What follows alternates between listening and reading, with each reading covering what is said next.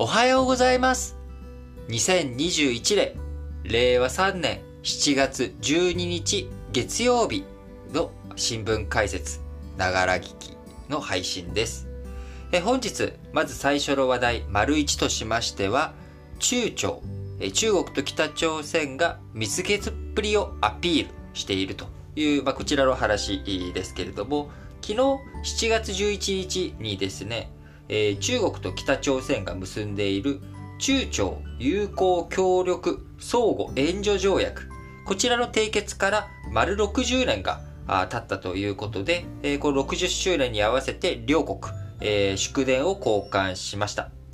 えー双方、え激動する国際情勢、まあ、特に、中国とアメリカの対立、えこちらをベースにした国際情勢の対立関係の中、えー中国と北朝鮮戦略的な協力関係を今後も強めていこうという姿勢を示したということになっております。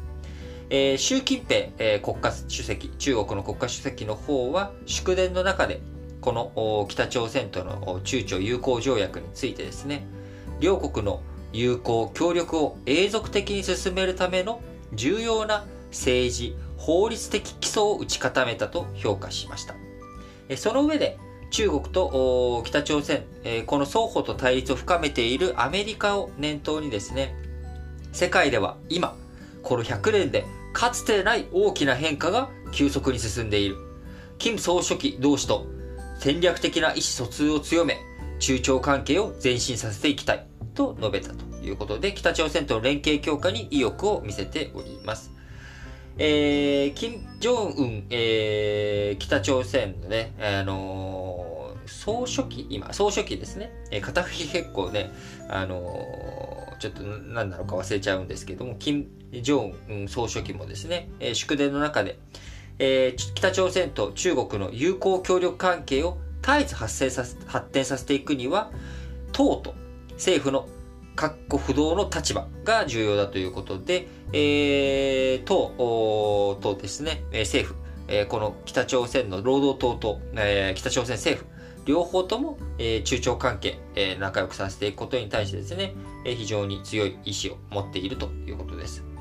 えーこの条約、まあ、あのー友好協力ということをね、えー述べており、えー相互に援助していくっていうことなんですが、この相互援助というところ、お具体的にどういうことかというと、えー一方の国がですね、えー戦争状態、だどこかの国と戦争状態になったら、軍事援助などを行う自動介入条項。これも含まれているということで、まあ、例えば北朝鮮が攻撃されたら自動的に、えー中国は北朝鮮の味方をするよと。中国が攻撃されたら北朝鮮は中国の味方をするよと。自動的に国際紛争に介入していくよという、まあ、こういった条項が盛り込まれているということで、まあ、非常に強固なあ軍事同盟ということが言えます。で、これ結ばれた1961年、えー7月に結ばれたわけですけれども、どんな年だったかというと、この1961年に韓国ではクーデターが起きまして、えーパク・チョンヒ、あのー今のムン・ジェイン大統領の前の大統領、パク・クネさん、えーこのパク・クネさんのお父さんにあたる人がパク・チョンヒという人なんですが、えーパク・チョンヒ、軍人さんだったんですけど、このパク・チョンヒがクーデターを起こして、えー韓国の政治、政権を握ったというのが、あこの相互相互協力、あ、違う違う違う、友好協力相互援助条約を結ぶ前に起きたことだったんですね。で、韓国がまあ軍権化していく、軍事独裁化が進んでいく中で、えー北朝鮮に対する武力侵攻とか、もうこういったことが懸念されるということで、えー北朝鮮、えー中国との関係を深めていったということですが、その時は中国だけじゃなくてソ連とも同じ条約を結んでいます。ソ連の方が5日早かったのかな ?7 月6日か7月5日か、ちょっと前に、ソ連と北朝鮮が、あこの友好協力相互援助条約を、えーソ連と北朝鮮の間で、えー取り結び、えーさらに、えーそのあと7月11日、えー今を遡ること60年前の1961年えー7月11日に中国と北朝鮮でもこの友好協力相互援助条約を結んだということになっています。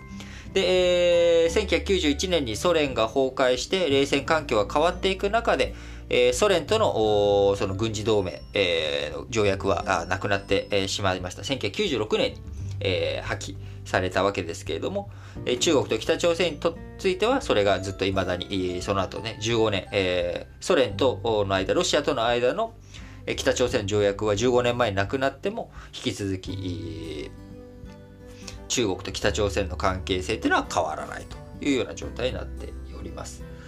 えー、国際関係いろいろと変化が激しい情勢ありますけれども、やはり中国を中心にですね、どういった関係性が東アジア取り行われていくのか、しっかりと見ていく必要があるなと思います。それでは次の話題に行きましょう。